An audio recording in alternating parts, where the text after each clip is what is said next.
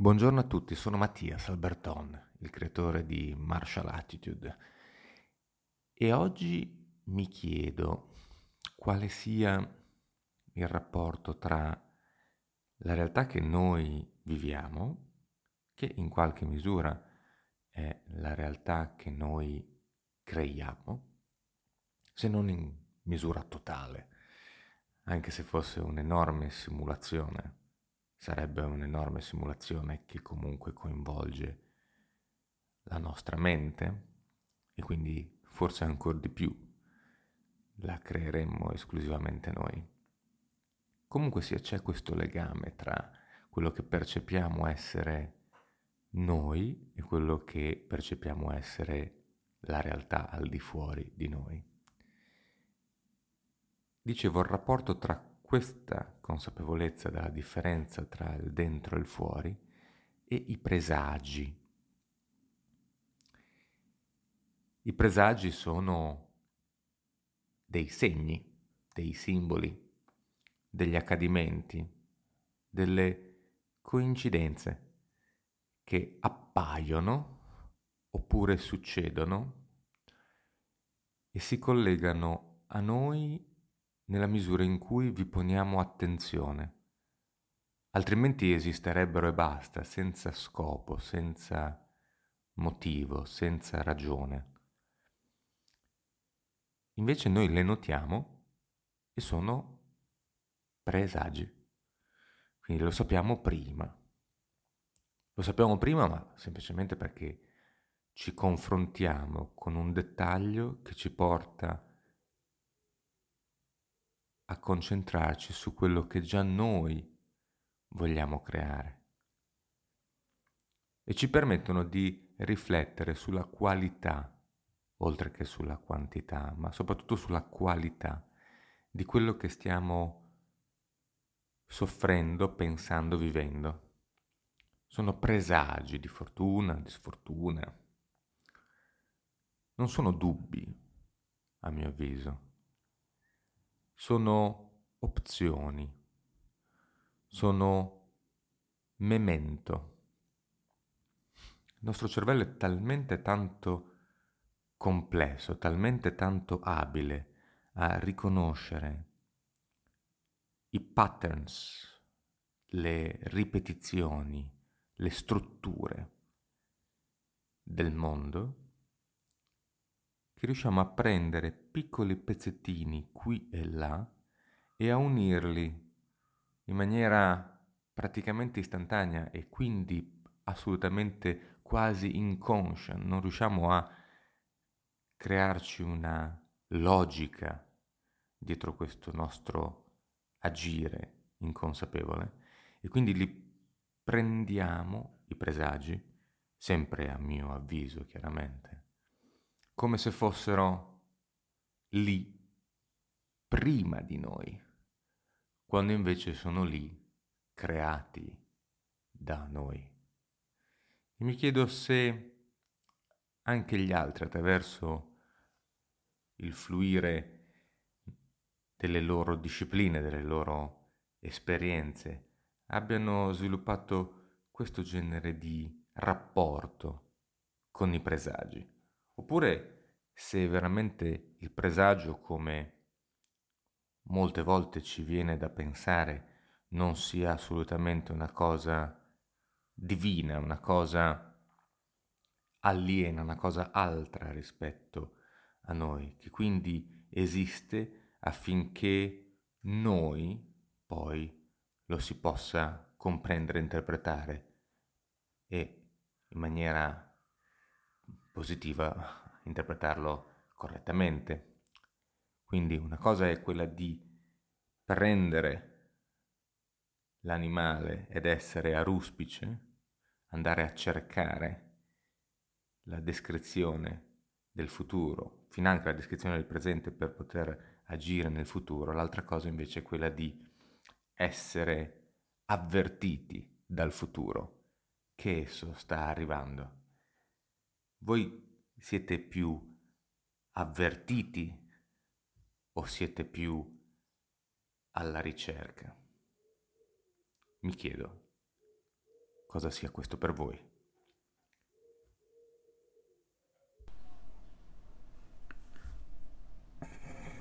Buongiorno Mattias e buongiorno a tutti gli amici di Martial Attitude, a tutti i colleghi che intervengono e soprattutto a chi ascolta questo podcast. L'argomento di oggi dei presagi mi ha messo molto in difficoltà nel preparare questo mio intervento perché la disciplina, il riuscire a dare sempre una chiave di lettura al tema basandoci sulla disciplina che ciascuno di noi pratica o insegna, è, ehm, è abbastanza ostico rispetto a quello che faccio perché il voler sempre basarsi sulla realtà, su quelli che sono i fatti, dovrebbero far fugare ogni, ehm, così, come si può dire, ogni parte di mistero legato a quello che può essere un presagio, che sia esso un qualcosa che arriva dal futuro per darci qualche segnale, o che sia magari un qualcosa che eh, sia ricercato, che sia mh, notato in particolare.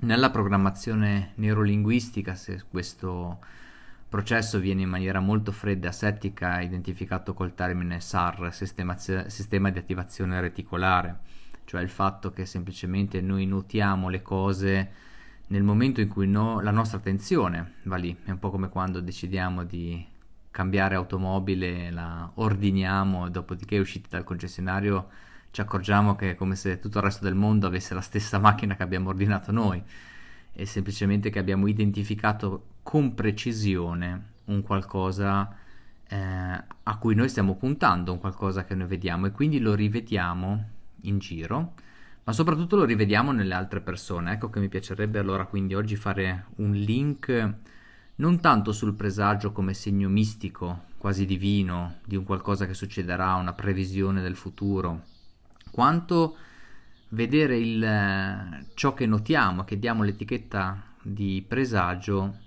come specchio, il fatto di vedere negli altri quello che eh, alla fine stiamo lavorando noi, dove vogliamo andare noi. Hai fatto, eh, Mattias, un giusto, una giusto in, punto hai toccato nella tua introduzione, che è quello dell'interno e dell'esterno.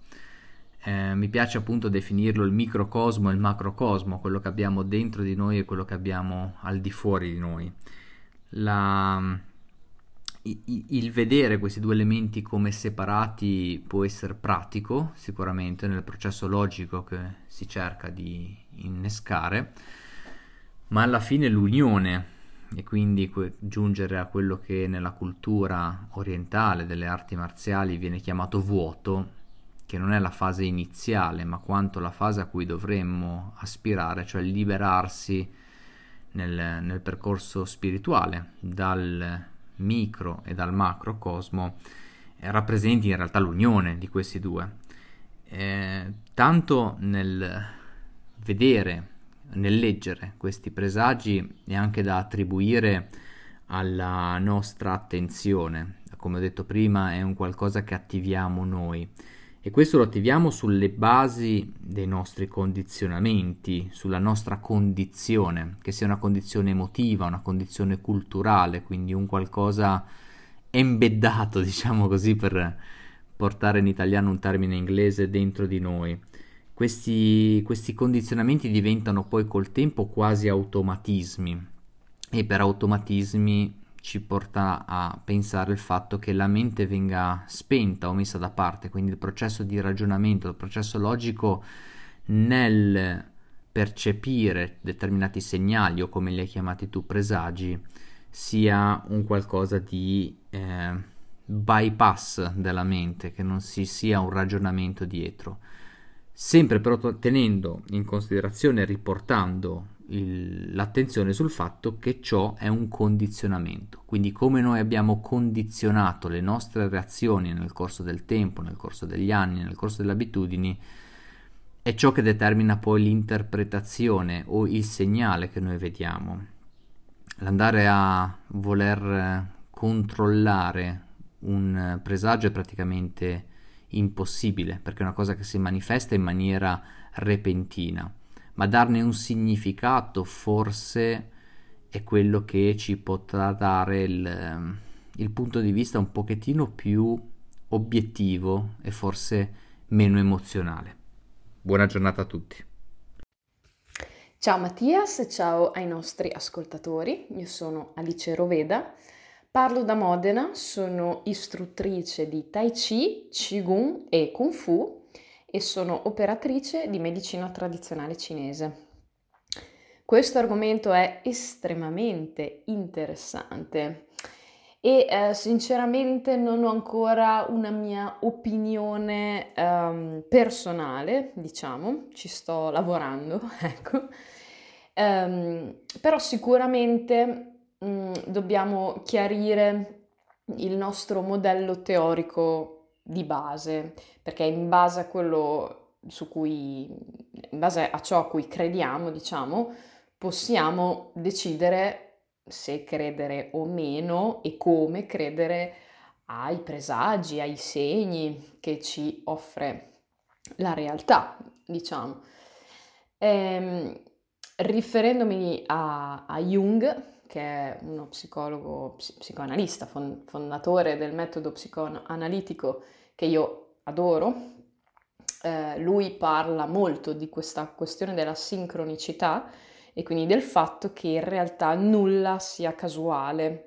E lo stesso ci dicono anche eh, le filosofie orientali, in realtà nulla di quello che accade è casuale. Per cui se noi partiamo da questo presupposto, dobbiamo supporre che qualsiasi cosa succeda abbia in realtà un significato e sta a noi saperlo cogliere. Quindi la prima regola per cogliere eh, dei, dei, presagi, dei segni, è quella di volerli vedere, cioè di, di essere ricettivi, di mettersi nell'ottica del fatto che l'universo ci sta fornendo dei segni, altrimenti potrebbero passare inosservati. E la seconda eh, questione è che l'universo si personalizza per noi, cioè se per me, esempio, la farfalla ha un determinato significato, quando mi apparirà una farfalla io penserò a una determinata cosa. Per cui ognuno darà il suo significato diverso alla farfalla, per alcuni non vorrà dire nulla, ma magari per me vorrà dire qualcosa. E quindi l'universo si, eh, appunto, si specializza e manderà a me o a chi che sia eh, il segno che sa che io posso riconoscere o che sa che io attribuisco un particolare significato a quell'oggetto, a quell'animale, a quella cosa che vedo. Eh, tutto sta appunto se noi vogliamo credere a questa cosa o meno. Uh, a me è capitato ogni tanto di interpretare certe cose come un segno.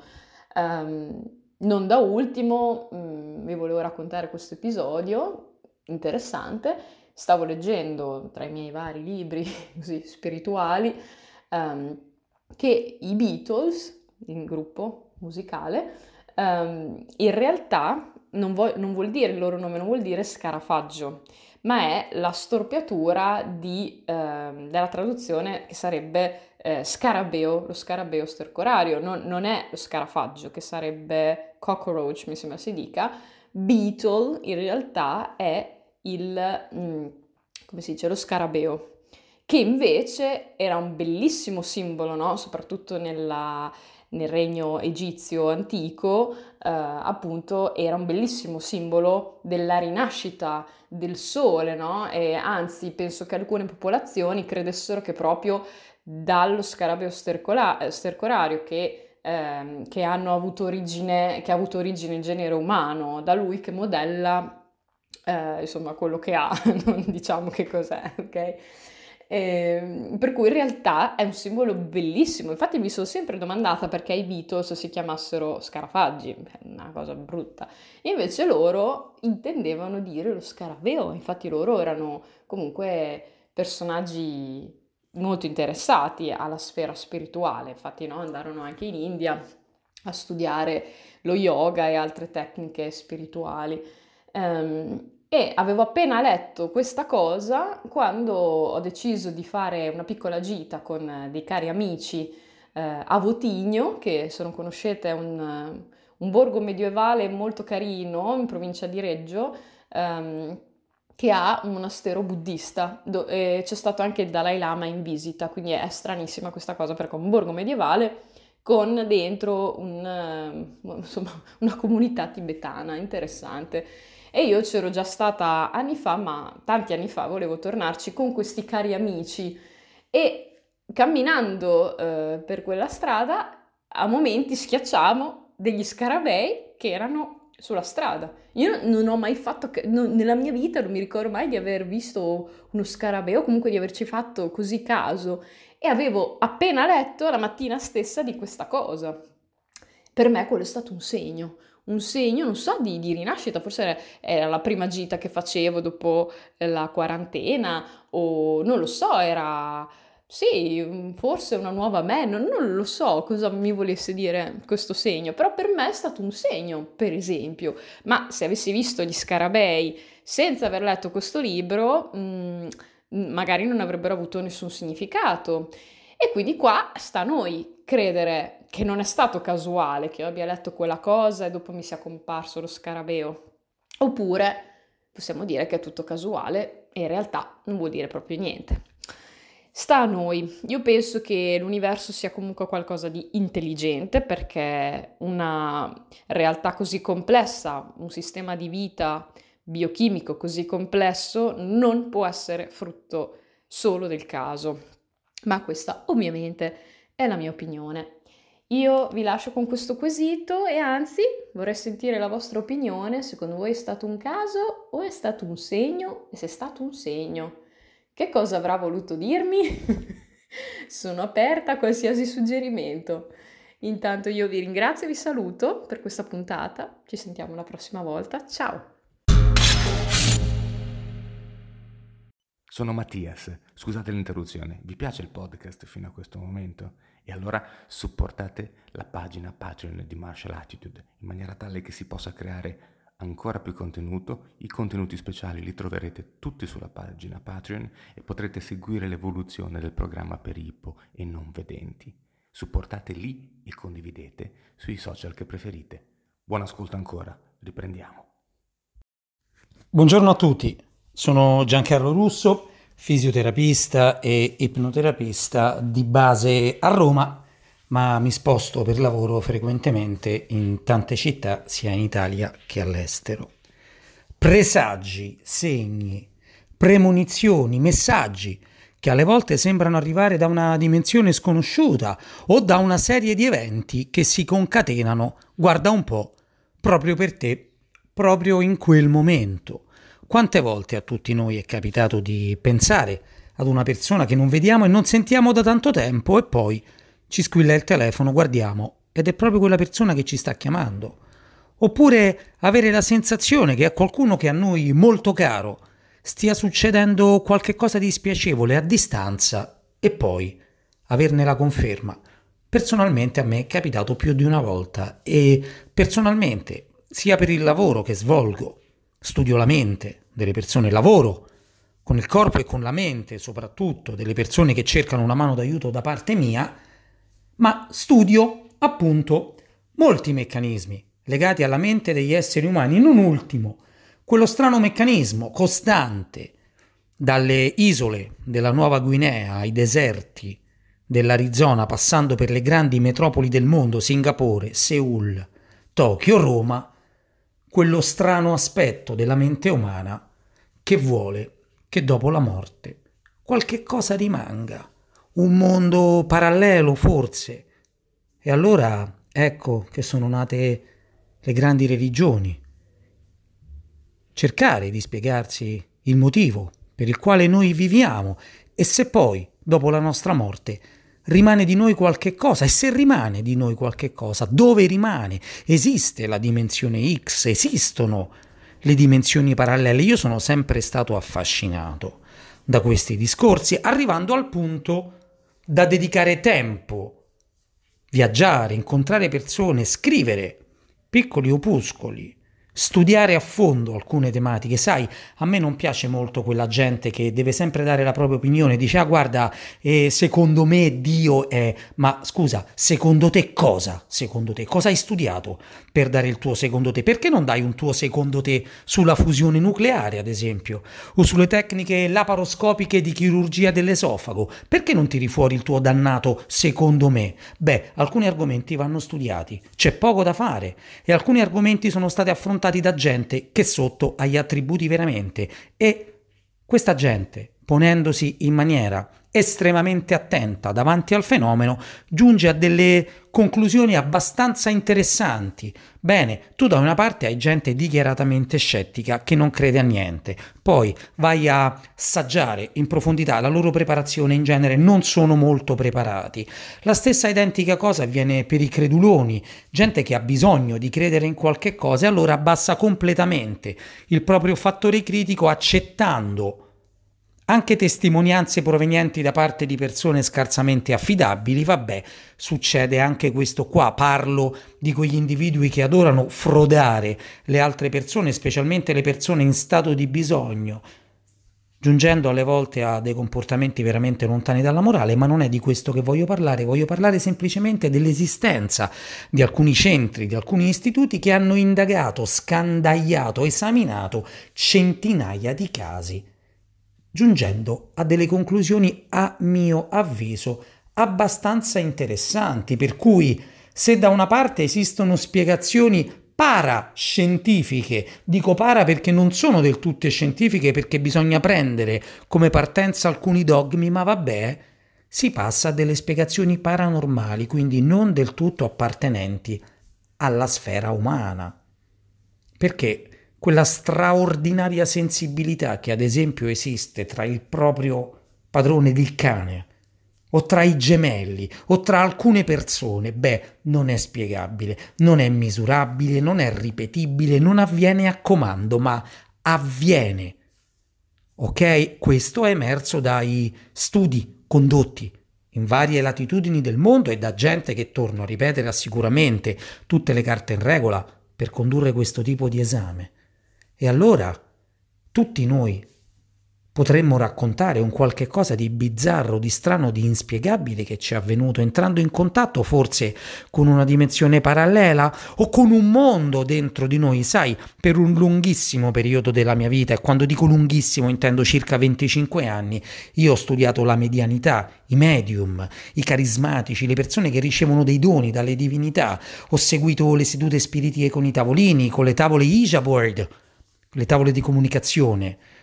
Ho visto fare la scrittura automatica con le mani legate che si muovevano vorticosamente, spezzando addirittura le matite. Pensa a quanto i muscoli interossei della mano si contraevano.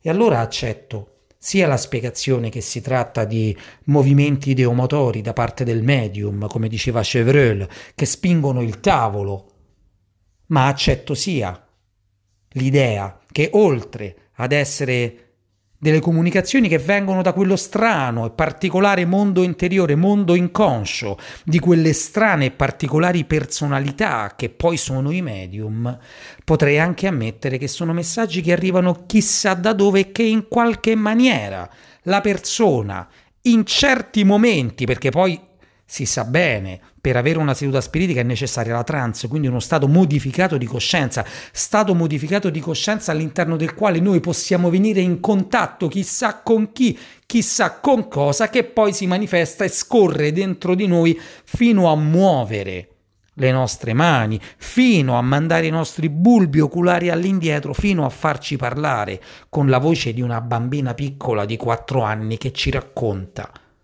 come la sua esistenza terrena si è conclusa. Io non mi sento di mettere il marchio del truffatore su queste persone, così come non prendo per genuino il fenomeno.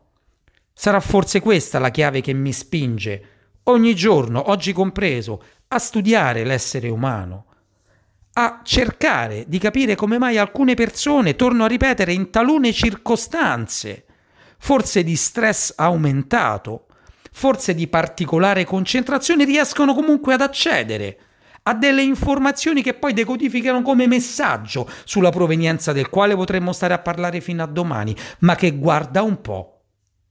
Quel messaggio poi si rivela essere veritiero.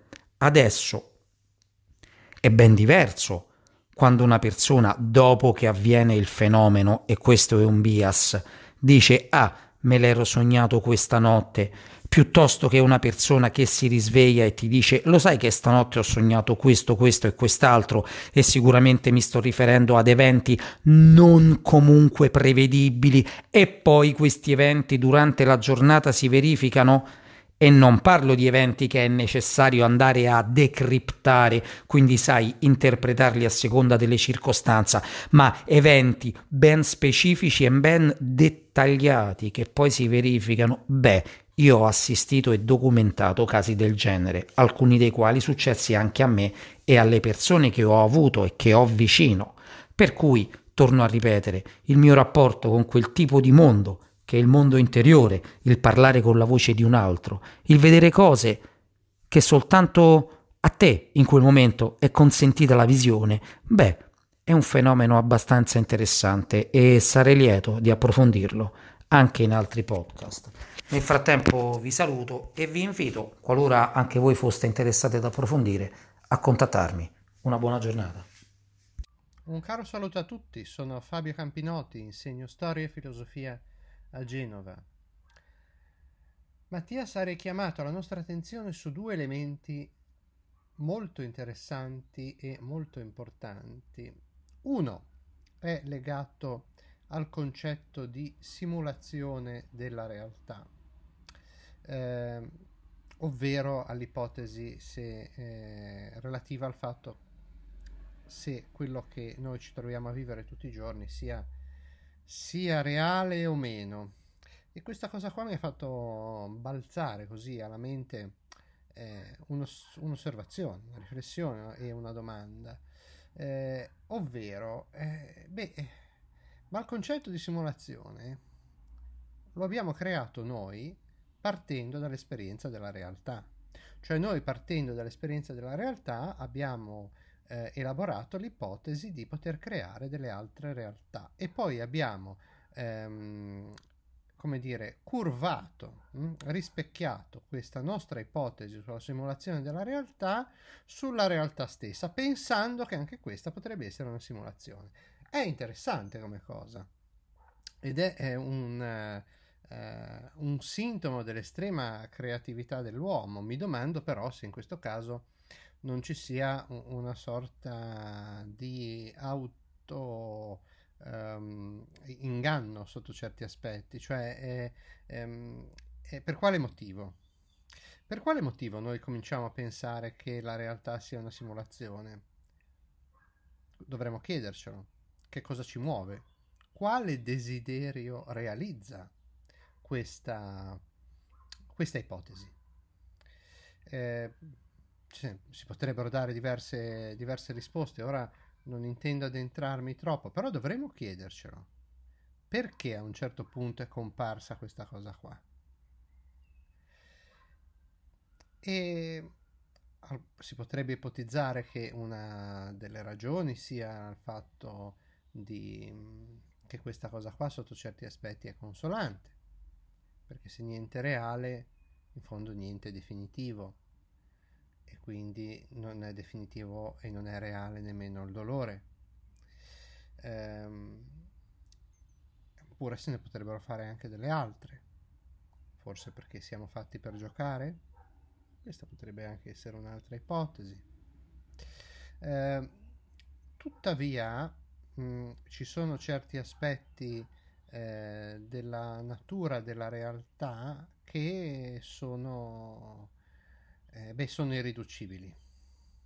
Eh, la realtà, eh, come ascoltavo ehm, in un'intervista di un sacerdote spagnolo l'altra, l'altra sera, un sacerdote che ha fatto, passato l'intera quarantena in un ospedale eh, per malati di Covid a fare l'assistente spirituale per chi ne aveva bisogno, e una cosa che lui diceva era, beh, la realtà ti sposta ti sposta, cioè ti, eh, ti dà un, uno scossone, soprattutto quando entri dentro eh, un certo tipo di realtà.